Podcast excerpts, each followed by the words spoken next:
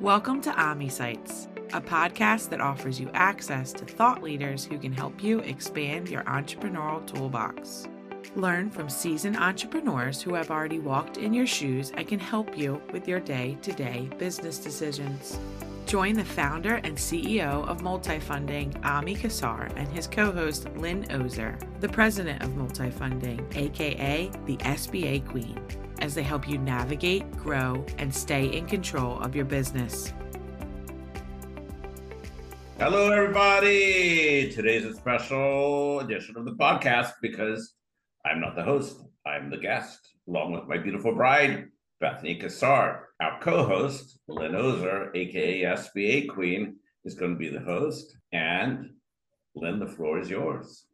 Thanks. This is exciting for me. I get to do all the fun stuff. And we're a little different today, having two guests at once, Ami and his lovely bride. They just came back from a wild and wonderful trip to South Africa. And we thought it would be really exciting if we could share everything that they did while they were over there with our listeners. Uh, the impetus for the trip actually was going to the EO Global Leaders Conference in Cape Town. Because they got an opportunity to go there, I don't know how many of our listeners know, but Ami was born there. And this was a chance for him to take his wife to see where he was born and for him to go back and visit after many years. So they also wrapped up a lot of other excitement into this trip, and we're going to hear all about it. So, first up, my first question is going to go to Bethany. And Bethany, before Ami and you left for your trip, I asked you if you were excited, and you said, Oh, yes, Lynn, this is on my bucket list. So, take it away. Were your dreams fulfilled? yeah, they were. Um, it, it was an amazing trip. It was nothing I would have actually ever have thought of. You know, I, I say to people since I've been back, like you go to Europe and travel and you see architecture and you go to museums and paintings and, you know, all that kind of stuff. Mm-hmm. But this trip was so much more spiritual and so much more about humanity than I anticipated it was going to be. So it, it was very overwhelming in a, in a very positive way. I think when you first came back, you told me it was life changing. Yeah, it was life changing. You know, I think I, part of what we did is we we took a couple of days and we went on safari. We went to the Kruger National Park and we spent a few days on a safari, and that was really life changing. You know, being out in what they call the bush, watching and trapping animals in their own habitat was really overwhelming because it really represents kind of us and like what we do as human beings. But it's all natural and it wasn't staged and you didn't know what you were going to expect. And it was very peaceful and quiet. And so much of when you go on safari and you look at animals is just sitting there and watching them in their natural habitat. And, you know, I don't think we take time like that in our daily lives to slow down and it was very peaceful in a very meaningful way. So, while you were with the animals, which one was your favorite and why? 100% the baby elephants. so cute. No hesitation there. No hesitation. The, the baby elephants and even the mommy elephants were, I, I just think they're beautiful creatures. But yeah, I mean, they were all not one in what, not one animal disappointed. I mean, they, you know, they were all beautiful and very amazing in their own, you know, in their own So way. did your tour guide tell you how baby babies were they? How old were those elephants? Oh, Did you know or they didn't? No, no, no. The funny thing is like that where we were, the camp that we were at, the trackers know, you know, so what you what happens when you go on at least our safari was you had a ranger, like a park ranger who knows park area like in and out. Um, and then you have someone who also goes with you. He or she is a tracker, and that is someone who's now, who's you know a native to the area, and you know they understand. They've really grown up kind of with the animals, and they know all of these animals. I mean, they track them. I mean, when they're not taking groups of people out in safari, they're out there, look right, like on a daily basis, getting to the animals and you know, seeing where they are and what they're doing. So they were as young as three months old, some of the baby elephants. That really? So, so these guys that are out there, I mean, I guess they watch these animals giving birth. I would assume they see that. I I think they do. I think yes, they have, but I think that they also give, you know, they're very respectful of the animals and you know what what they need. And so, what do you think? I don't know. We, that's a good question that we I never wouldn't really asked. ask that, but I would assume so. Yeah. Yeah. I mean, they knew what babies what what belonged babies. what Yeah, I mean, they knew they might have seen it. I don't know. It's just, it's We did- fascinating. We did see a kill though. We did see a, a Ooh. mom leopard kill an impala to feed her baby cub, and that was pretty fascinating. I can still smell it. It was pretty Oh God. It was gross, but it was really, it, it was, for me, at, at the beginning, very daunting, and it was a very hard thing to watch. But then when you sat back and you watched the cycle of nature and why the mama did it to feed her, her baby, it made sense. So like, those are the things that you just don't, you know, I think we live, at least here in the United States, we live such a fast-paced life, like, we don't take time to, you know, think about how Right. things happen, yeah. Right. Well, that's quite different than what you did when you first got to Africa. Why don't you tell us a little bit about that, or maybe Ami will. When when you first got there, you were not on the I think safari. Bethany- I think Bethany should just keep doing the talking. It's like married life. Well, When the got- beginning, with tell us where you went first. So we flew to Cape Town, which is where I was born, and I left where I was eight. And first two nights and two days of the day and a half of the trip or so were really we went up to stay in a little I don't know if you call it a mini hotel or a guest house or whatever you want to call it, right? Boutique hotel. Boutique It was a hotel. boutique hotel. Excuse me, I didn't have the right language. No, you did not. Yes. And right in the neighborhood where I grew up, which was Oranjezicht, which is kind of up on top of the mountain in. Well, okay, I don't mean to interrupt, but I Oh, won't. now, Because you're now it's not- really no, married. No, I no, I want to hear the details. we- we it's really, it's not just a mountain, it's called Table Mountain. Oh, excuse me, thank you. And Table Mountain is, you know, one of the, you know, one of the people go to see in Cape Town. Uh-huh. And so our hotel was at the base of Cape, of Table Mountain. Anything else? No, just one. Okay, good. So it was pretty amazing. First of all, it was sort of an opportunity to show Bethany kind of where my life started. And Right. the next day, we went to walk past the house where I, my first house. We walked past my grandparents' house. We walked past the hospital where I was born. We cool. we went to see where we walked past a place my grandfather would play bowls. We went to the Jewish Museum in Cape Town that t- tells the history of the Jewish community in Cape Town. Mhm. And Friday night, I went to services in the synagogue where I spent my first eight years, and my parents were married. It's a beautiful, beautiful synagogue. Oh, And I actually found my grandfather's seat that still has his name on it and says the year he was born, the year he became a member until the year he passed almost 40 years ago. And I sat in his seat through services, and that was quite an unbelievable experience. Oh my God, Ami. I get goosebumps just listening to that. Oh, really felt sort of surreal in, in a way. Mm-hmm. And so that was the first part of the trip, and that was sort of like the trip down memory lane. And some of it was sad because in this beautiful neighborhood with beautiful houses, you know, there's South Africa is a conflicted country. There is security has become the biggest industry in the country. oh And my.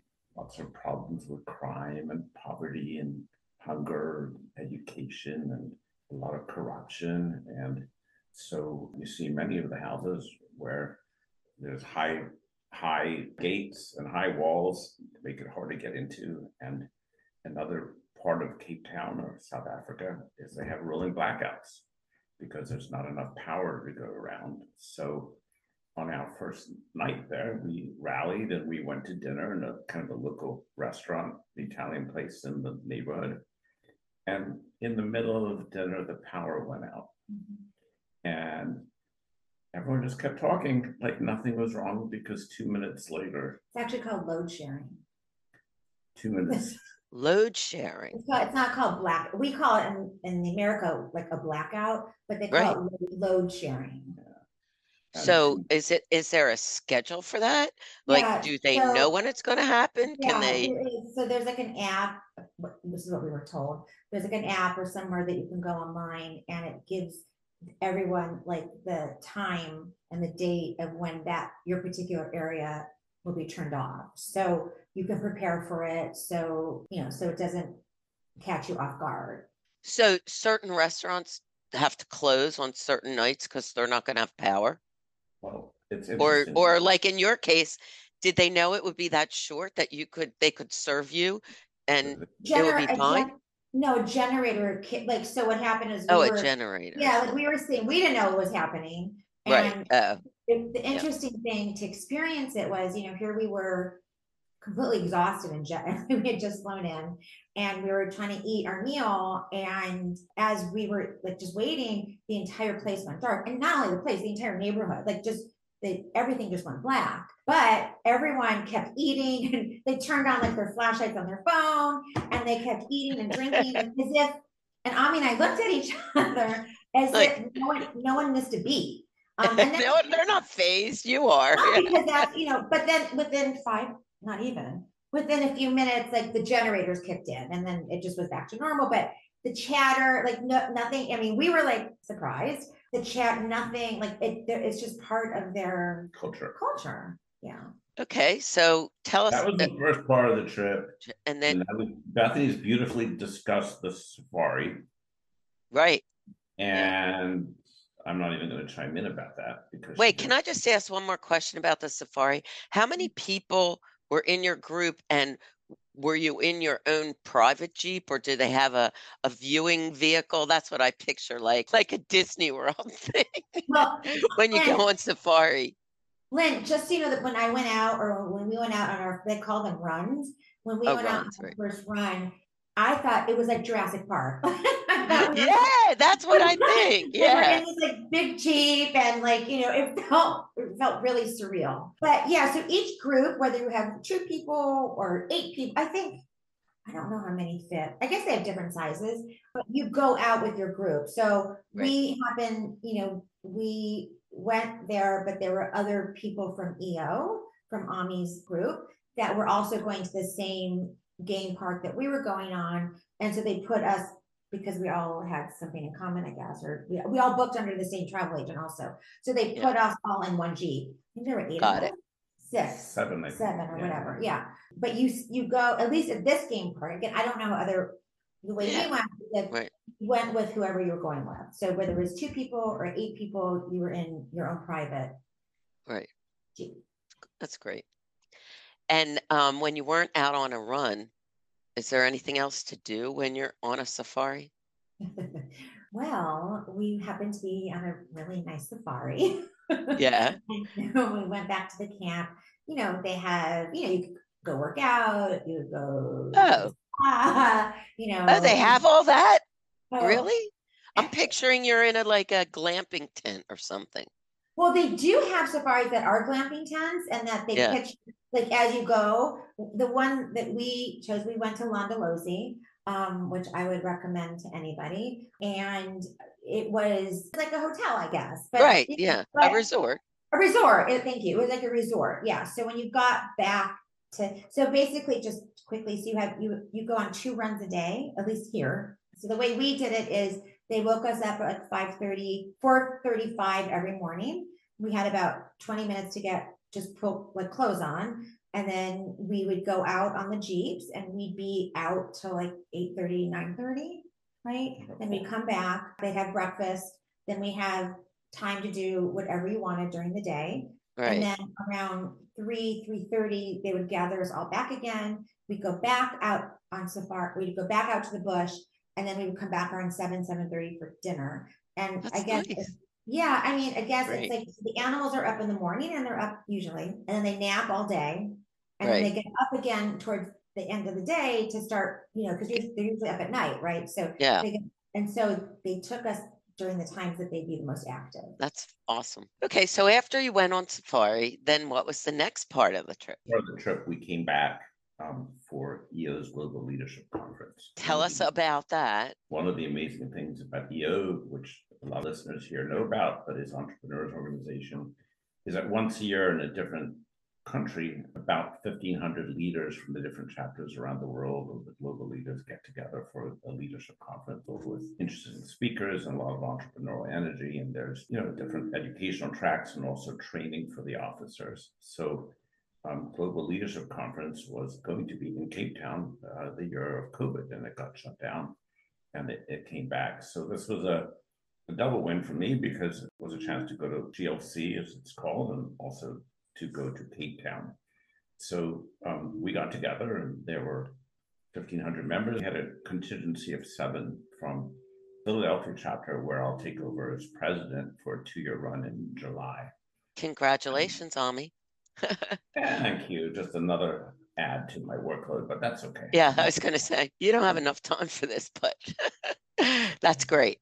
We're really proud of you.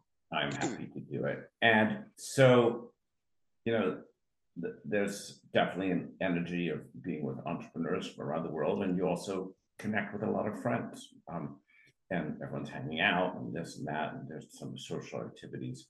One of the, I think, me- most memorable experiences of the conference for me was pulled together a group, about 60 of us from different chapters, uh, mostly in the US.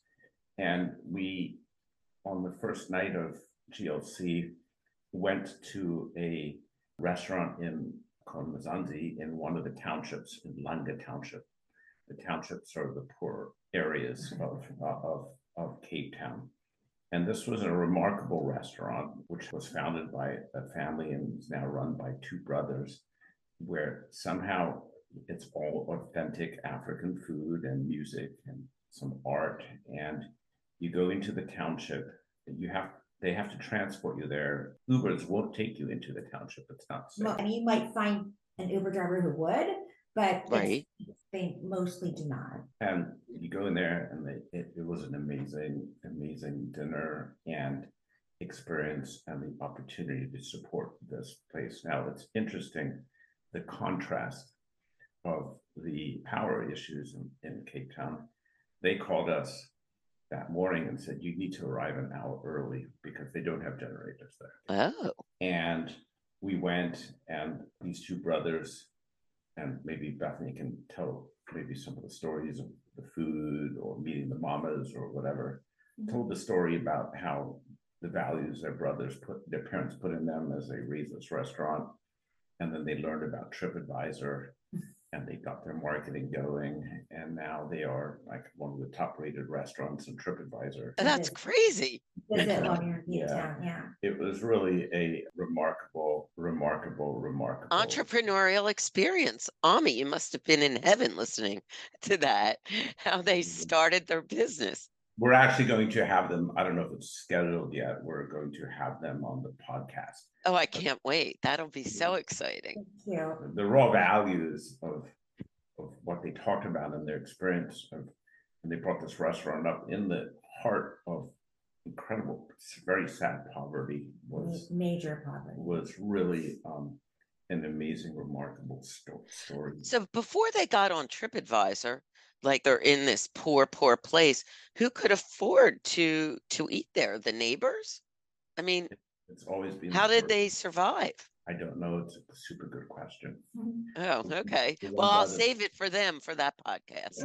The one- And it was sad too because their mom um, actually passed since we were there. She was in hospice care when we were there and had been fighting cancer cancer for a couple of years.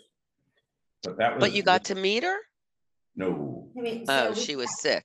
Yeah, wasn't was there. sick, But they, Oh. they call, you know, mama is like an term of endearment. So, you know, the women, the two women cook for us, for our group, you know, they refer to them as mama. So, you Ah. know, every, every, every, you know, grandma type figure is a mama. Oh, It's- how about it's that? really cute, Yeah. Yeah, that's great. Yeah. And perhaps in I mean we did some other you know beautiful restaurants and in the wine country and different mm-hmm. things. But everyone is so friendly and so kind and the food is really across South Africa minus a little stomach bug I had. It was r- really, really spectacular. But we asked the brothers from the restaurant if there was any way, if we got together some money or resources, they could arrange for us to go visit an orphanage or go see sort of the other side of the township. And they did that, and we put some EOS put some money together. So one of the amazing things about South Africa is that everybody, irrespective of their economic situation, but for the most part, 99% of people have an incredible smile on their face Have it all the time. and seem to just be happy with their lot, irrespective of the challenges that they face. We, Such a contrast to us in America. yeah, that we walk. How about that? Miserable- we Walk around miserable all the time, and these people really have a reason to be miserable, and they are And they're not. mostly, for the most part, sweet, welcoming, warm. It's so we asked Right. um, the, the brothers, Well, when we first got, to, when we first got to GLC, when we went back to Cape Town and went to the conference, I was standing outside our hotel and there was a few of the significant others of whoever the EO member is loading a bunch of stuff into this big van. They were from America, they were somewhere in the United States. And I overheard they had had forethought and they had arranged to visit an orphanage out somewhere in the Cape Town area and had they had brought all of these amazing things to like donate. Ah, I in my head I was like, oh my god. So that so I had said to Ami like I feel I didn't think about that. I feel now that we're here that that was something that I wanted to do something like that. And especially after we spent that evening in the township with dinner, I felt even more a draw to do something to leave something from all of us. So that was the reason behind why we asked. to go to the orphanage. Okay. we um, asked the brothers if they if we were to put together some money and you know and on our last day in Cape Town we on the way to the airport they came to pick us up and took us into the heart of the township Mm. of Langa and amongst seeing other things around there we went to see a heartbreaking orphanage where there were about 30 to 35 kids living who were orphans. And when they were living in a room probably about the size of our bedroom and Bunk bed. bunk beds and no running water and And they range in age from like infants to young teenage girl. They were well developed young ladies that were Oh, there. and the most beautiful smiles and oh, They were so sweet. and just wanting to they were doing some dancing for us and they just felt like they wanted to be touched or held and oh my can- God, they lack that human touch. That is so sad. We just Do they have any hope of being adopted or that's just out of the question? you know it- They really just live there till don't they are think- old I enough to don't think leave? This- I don't think this orphanage was licensed through any like social uh agency. A mom, a, mo- a mama was running it. Yeah, Oh, and so there is a friend of mine asked about adoption, and so I did a little research, and there is a system where you can apply and go through the process to adopt a kid from South Africa. It costs about sixty thousand dollars, which just feels like uh, more c- corruption to me. Yeah, all these kids need it. They just want home. These kids, I mean, if we could have, if I could have picked one up, so would have Bethany. And I had one in particular that I really wanted to take home. it was devastating when there was this little gorgeous little boy, he's probably about two years old with the most wonderful smile. And if he opens his mouth, all his teeth were rotted. oh, oh my goodness. Perhaps one of the most striking contrasts of it all was that maybe 20 yards away in the middle of a Saturday afternoon, there was a raging party going on at the local pub mm-hmm. with lots of drunk men walking in and out. So many of these kids that were probably conceived in situations like that, mm-hmm. it was right there. I want to be clear though, and this is something that I've, you know, we have those same situations here. You know, in in our in in parts of our you know cities and So I, I just, I, I, you know, I, I just want to be clear that that doesn't mean, you know, we, we experienced it here as well. I think it was just more glaring there because it felt more prevalent. You know, here I think it's more hidden, but that was Uh. just, that's just kind of part of life there. You just see the, the vastness of the the issues and you drop luggage off at the, we dropped off some luggage at the hotel a couple of days early. And the porter asked me to write our name on the ticket because he couldn't, I don't think he could spell or write. Or, And he was the happiest, sweetest, But at least he had a job. Like, I, you know, yeah.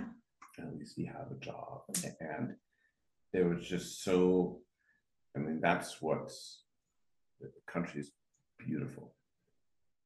But Bethany, you said something that I, I think is interesting that, you know, yes, we have this here in the United States and we have orphanages and we have, Um, you know, a lot of irresponsible people and just like anywhere else, right? But it's more glaring there. Do you think that our government, you know, especially when it comes to like orphanages, you know, like daycares even, I know just from what we do, have so much licensing and and I would assume that orphanages do too. I don't know that much about it.